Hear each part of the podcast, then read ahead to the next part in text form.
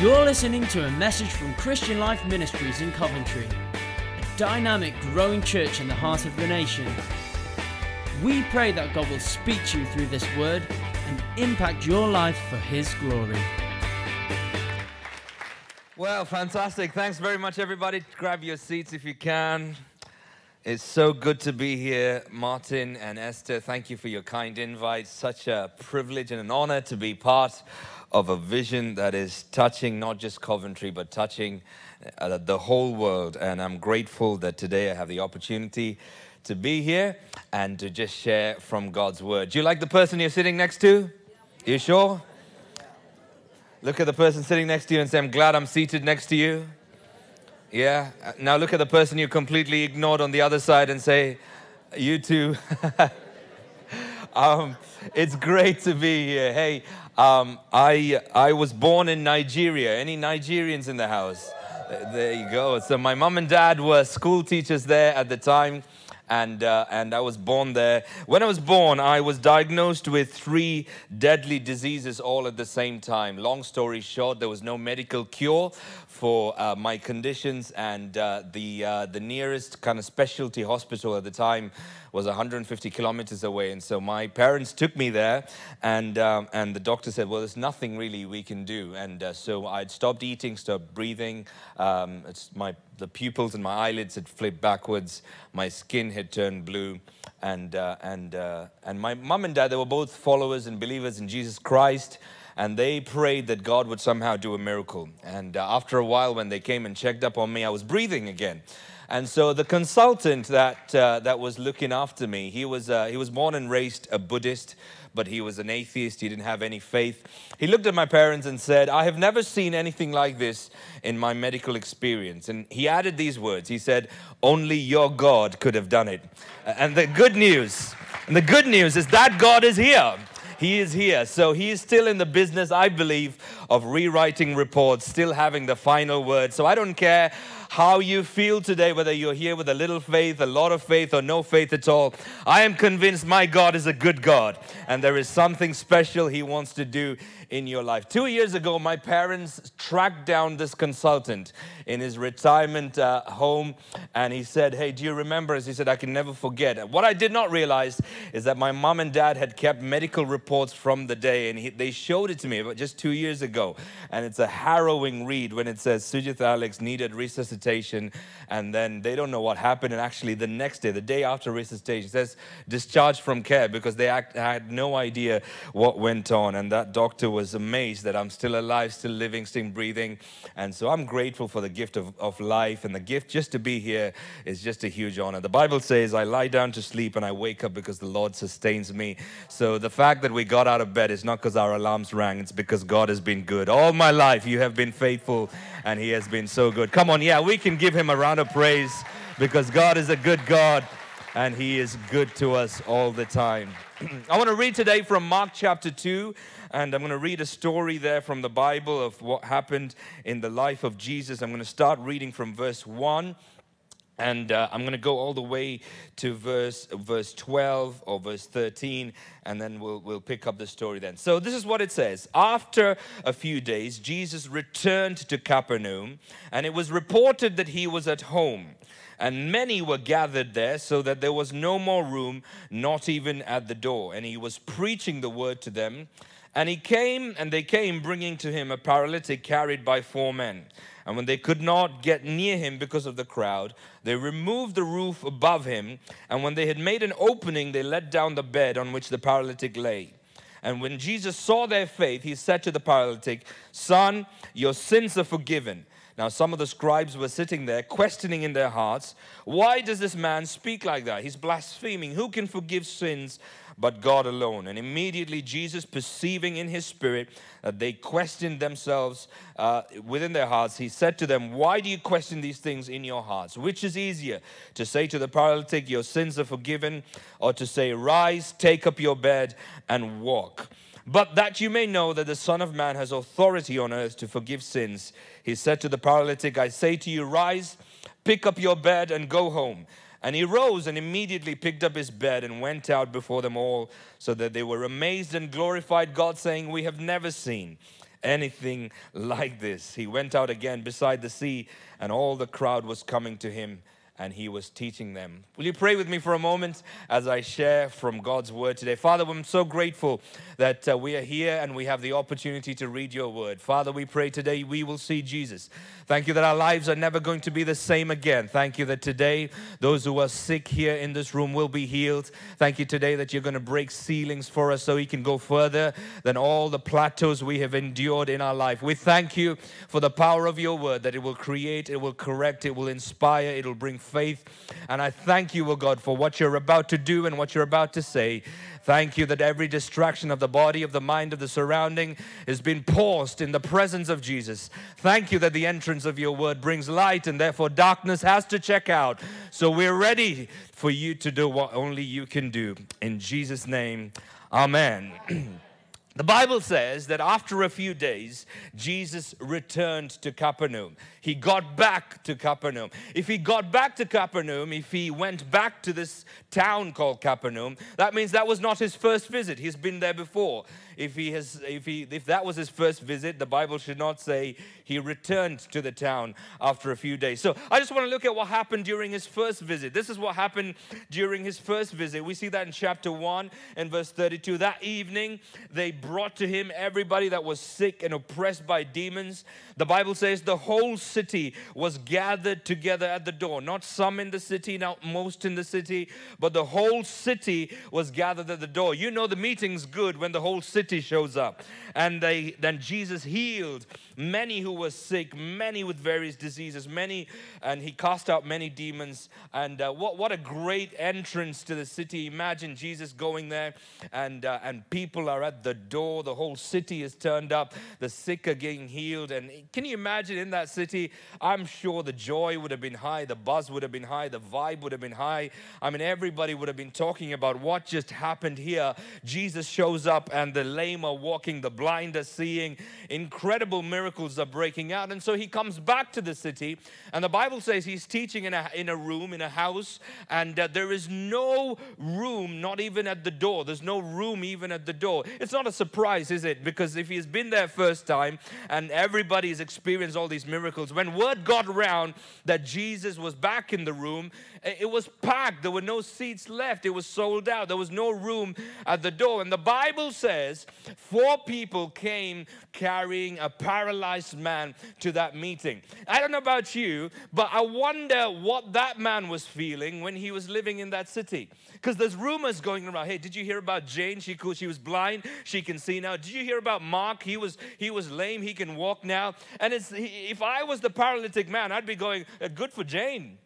Good for my. What about me? Have you ever been in a moment when you know the move of God is happening, but you just think, man, why is it bypassing my life? Why is it that everybody seems to apply for a job and they get it? I've been applying for a job and a promotion for a while, and you're going, God, what, what about me? What do you do when you live in a community where you are aware that the move of God is happening, that God is powerful, God is able, He is healer, He's provider? It happens to everybody else but you. Have you ever thought, God, what about me? What do you do when the pain of life gets to you and you're seeing, man, I just seem to be an observer where everybody seems to have a testimony, a message, a story about what God has done in their life, but I'm the only person that seems to not have a story. What does it feel like being this paralyzed man when you're going, gosh, Every, everybody had their touch, but what about me? So, so these friends, um, they're good friends, I'm sure, because these friends thought, hey man, listen, Jesus is back in town again. Maybe today's your day. So they carry him to the room. And guess what? They're late. I mean, surely if you wanted a touch from God and you missed your first opportunity, you should have got there on time. They turn up at the house and the house is full. There's no room at the door. What do you do when you want a miracle but you have a regret that you didn't do the right thing at the right time in the right place? There are people sitting in this room right now and you believe God and you trust God and you know He's good and He's able, but you also have regrets and you think, man, if only I had said the right thing, done the right thing, made the right decision, gone to university on time, married the right person. What do you do when you trust God and God is able but you also have regrets? What do you do? They turn up and it's and they're late. The, the, the room's full. You see, um, it, it's easy to get there on time if you can walk, isn't? It- It's easy to get there on time if you don't have burdens to carry that other people don't.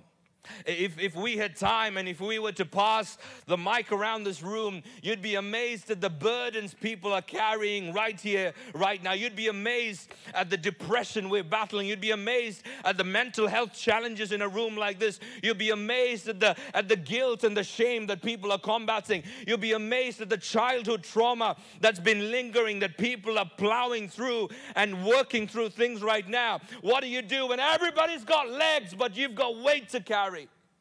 You know God is good, you know God is able, but you also know that it's easier for other people to get from A to B, but you've got burdens here. Have you ever felt, God, if I did not have these responsibilities, if I did not have this weight, if I did not have all of these things that I'm carrying, then I would have been quicker, I would have been faster, I would have got there on time. What do you do when you know God is good? He is able and He is able to do anything, but you've also got burdens to carry. Have you ever felt like you're in a place where you're trusting God, but you also have weight. And sometimes these weights and burdens are visible for other people to see, and so people can have empathy and compassion on you. But sometimes the weight and the burdens we carry, we can't share because they're private, they're internal, and only you know the tears you've cried at night. And you're saying, God, I believe you, I trust you, but I'm going slower than other people because I've got a burden and a weight to carry, and I can't even share it because it's too personal, it's too private. What do you do when you know God is good, but you've got burdens to carry? What do you do? They get to the room late, and the Bible says there's no room to get in because everybody is, is, is, is, is, just, just, just, just packed. And there's people even sitting at the door. I would like to think that if this room was packed right now and a few people came and knocked on that door and, uh, and, and, they, and they saw that there's four people carrying a man on a mat and he was paralyzed, I would like to think that the welcome team here at CLM would make way and say, hey, come in, or at least host them, or, or take them to one of the side rooms. And these guys come with a paralyzed man, and there's people at the door, and nobody moves. Nobody makes way. Nobody has any kindness or empathy. Nobody goes, man, we got our miracle, we, we've got our touch. Maybe this guy needs it more than we do. How about we stand up, make space so that he can come in? Maybe he can have he can have his touch too. Maybe he can have his miracle too. Nobody moves. Who are these people? Christ followers. People sitting and listening to Jesus preach. Have you ever had a moment where you, you, you wanted to reach out to Christ? You wanted to pursue the presence of God. You wanted to know, God, I want your touch in my life, but people have been in the way. People who should have helped you didn't help you. People who should have supported you didn't support you. People who should have stood up and made a way did nothing but block the way instead. What do you do?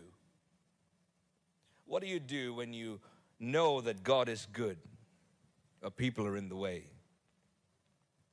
Have you ever felt that? And saying, God, man, um, every time I feel like I want to get ahead, somebody's in the way. And wh- wh- why, why can't they just be a bit kinder and move out of the way so I can get in? and say, and so these guys said, well, if if uh, whew, if, if if if there's no way, we're gonna go to the roof. So these guys go to the roof, start digging, and uh, man, if this guy is paralyzed, there's only one way he can be on the mat, and that's horizontally. He can't be vertical on a mat because he's paralyzed.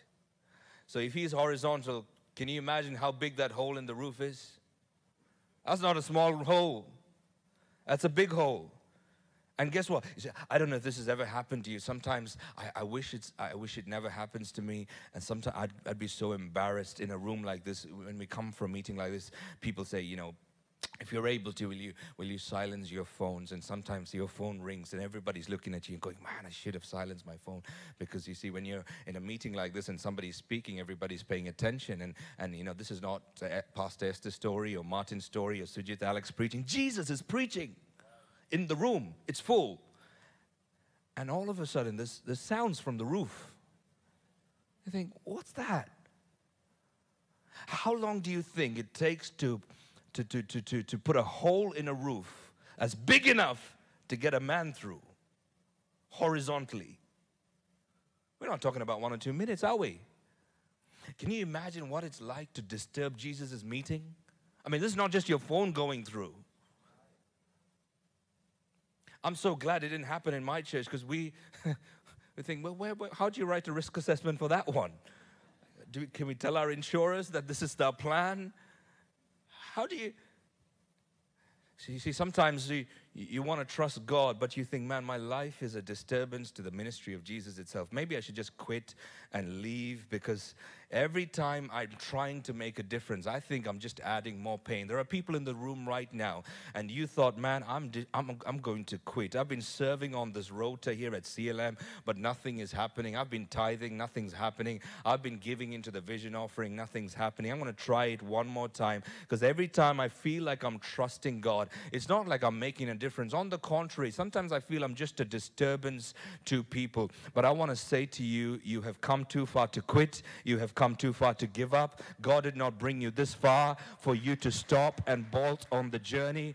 Just give it time. You will be amazed to see what God is about to do. So these guys open the roof and, and the guy comes through and Jesus is continuing to preach and Jesus says, son, your sins are forgiven. And uh, people are going, well, who, who is this, who is this man to, to forgive sins? And, and, and, and said, well, Jesus realized what they were talking about. And, uh, and they said, uh, so, that, uh, so that you may know that the Son of Man has authority to forgive sin, I say to you, son, uh, pick up your mat and uh, and go home.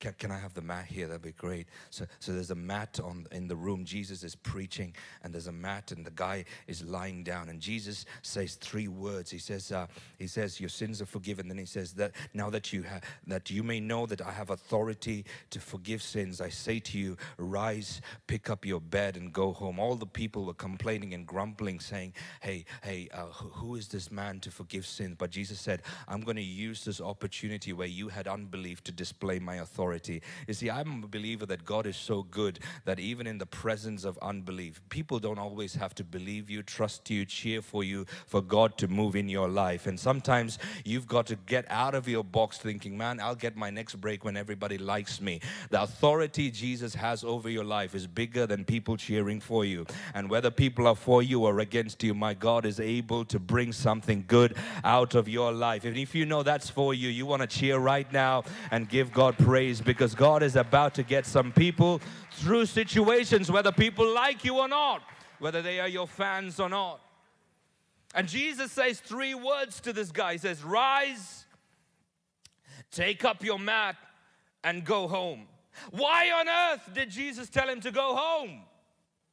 If I was Pastor Jesus preaching in the meeting, I'd be like, um, Luke, can you give up your seat, please? Because we've got a we've got this guy. We, we want him to join us on the front row. Jesus tells the guy to go home. Son, I say to you, get up, take your mat, and go home. Well, why did he tell him to go home? Well, let's let's analyze the three things. He says, he says, I, I, want you to rise. So so he he gets up from, from the mat he's lying down on, and he says, pick up the mat and go home. Pick up the mat and go home. Pick up the mat. Hey, how is he supposed to go home? There's only one way he can go home. He has to walk through the very door that was closed in the first place. He has to go through the very thing that was. I don't know if you've ever done this. Sometimes I'm in a hurry and I'm always doing things last minute and, and I'm not very organized sometimes and, and I'm trying to get through a door. I come to a door, I push it and it's locked and I'm disappointed it's locked. And then I step back and because I'm pushing through, I step back and in bold letters it's written there, pull. Because I'm trying to push. And I conclude that the door is locked. But I didn't know that the door was not locked. The door was open. It's just that it was not meant to open the way I was thinking it was going to open. I want to say some of you, some of you have come to the conclusion that there are closed doors in your life, but the word of God for you today, the word of God for CLM right now is this the door is not closed, It's open. It's just meant to open in a way that's different to what you thought. I would love to have been a fly on the wall in that room where all these religious people sitting and listening to Jesus preaching, and the door is crammed and the room is crammed. All of a sudden, all these people have to stand up, get up, and make way. Why? Because now the door has to open. The door has to now open.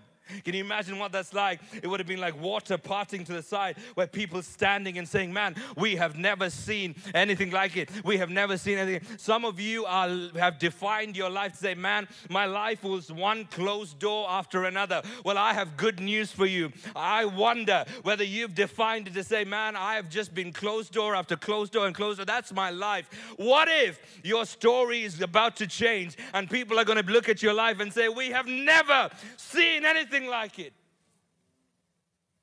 The very door that, that he thought was closed is now open. Because Jesus says, you, have got to go home. You, you've got to walk through the very experience that you thought was a closed door. And I want to say to you, there are times in life where you think, man, there's no way out, but God always has a way. I'm glad that Jesus didn't say, Jesus didn't say, drag your mat home. I'm glad it's specifically written, pick up your mat. I, I, used to I used to live in the Far East, and it was common for us to sleep on mats, not on mattresses, but on mats. And, and the paralyzed man is is, is is is said is said is said pick up your mat and go home. There's only one way you can pick it up. You either have to roll it or fold it or or put it somewhere. And and uh, and, and for the first time in his life, for the first time in his life, he's carrying the thing that carried him.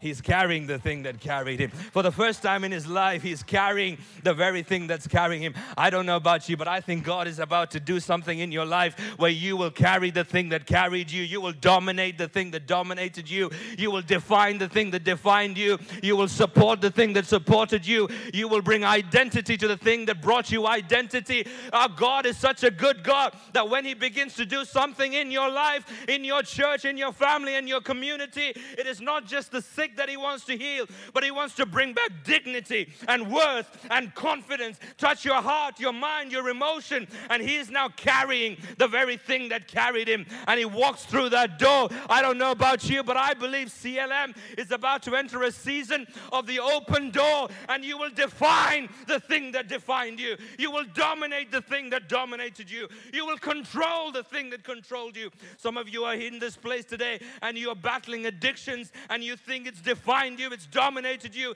it's controlled you. But get ready when God displays His authority, you will begin to dominate and reign and rule over the very thing that ruled over you. God is a good God. He's a good God. He is a good God. He's a good God. Well, can you imagine what it's like carrying that mat? And he went out before them all, and they said, We've never seen anything like this. We've never seen anything like this. And so, was it a, was it a disturbance to Jesus' ministry? He, here's, Jesus preaching, and all of a sudden, everybody's got to stand and, and move out of the way because here's a man carrying carrying this thing. I wonder what it felt like to carry the thing that carried him. You know, sometimes we, we, we, can, we can be defined by our defined by our insecurities. Sometimes we can be defined by our divorce. We can be defined by our debt. We can be defined by the fact that we grew up in a foster home. We can be defined, but, but I wonder what it felt like to hold the thing that held him. I wonder what it felt like to say, oh, I, I, I can't believe this. I can't believe. So everybody now at the door has to make room for him and his mat. Everybody at the door has to now make room for him and his mat. Say, well, this mat doesn't define me anymore. I want to say to some of you, your divorce does not define you anymore. Your, your, the fact that you grew up as an orphan, not knowing your mom and dad, it does not define you anymore. Esther and Martin, this church is not going to be defined by the plateaus it has hit because it's getting ready to break into a new phase and a new scheme and a new influence in this town and across the towns of the world where you are moving from the season of the closed door to the open door. And the door is not closed necessarily because of sin or bad things. The room is full because Jesus is in the room. These, this door was not closed because the devil closed the door. The door was closed because Jesus was in the room. Sometimes we get we hit plateaus in life. Sometimes we hit a, a closed door in life, not necessarily because it's bad, but because it's just there and, and, and it requires another level of faith to break through it. What I love fascinating, what I love, what I absolutely love about the story is this. The Bible says, Jesus then left the house, verse 13, and he continued preaching by the seaside.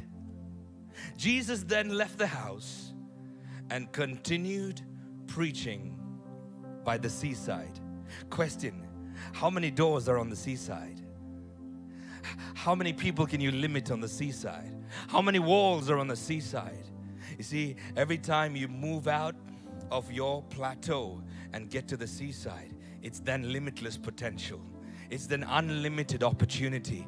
CLM is getting ready to go into a season of limitless potential, unlimited opportunity, where you will no longer be frustrated by the plateaus you've hit. And you're saying, God, we've been trying to push, we've been trying to push, we've been trying to push. And no matter how hard we push, we seem to have hit the ceiling. How much longer can we keep pushing? What is it that we need to try differently? But there is something in your life where God is about to do something new in this season. I don't believe it's a mistake that this word is coming on the back of Vision Sunday.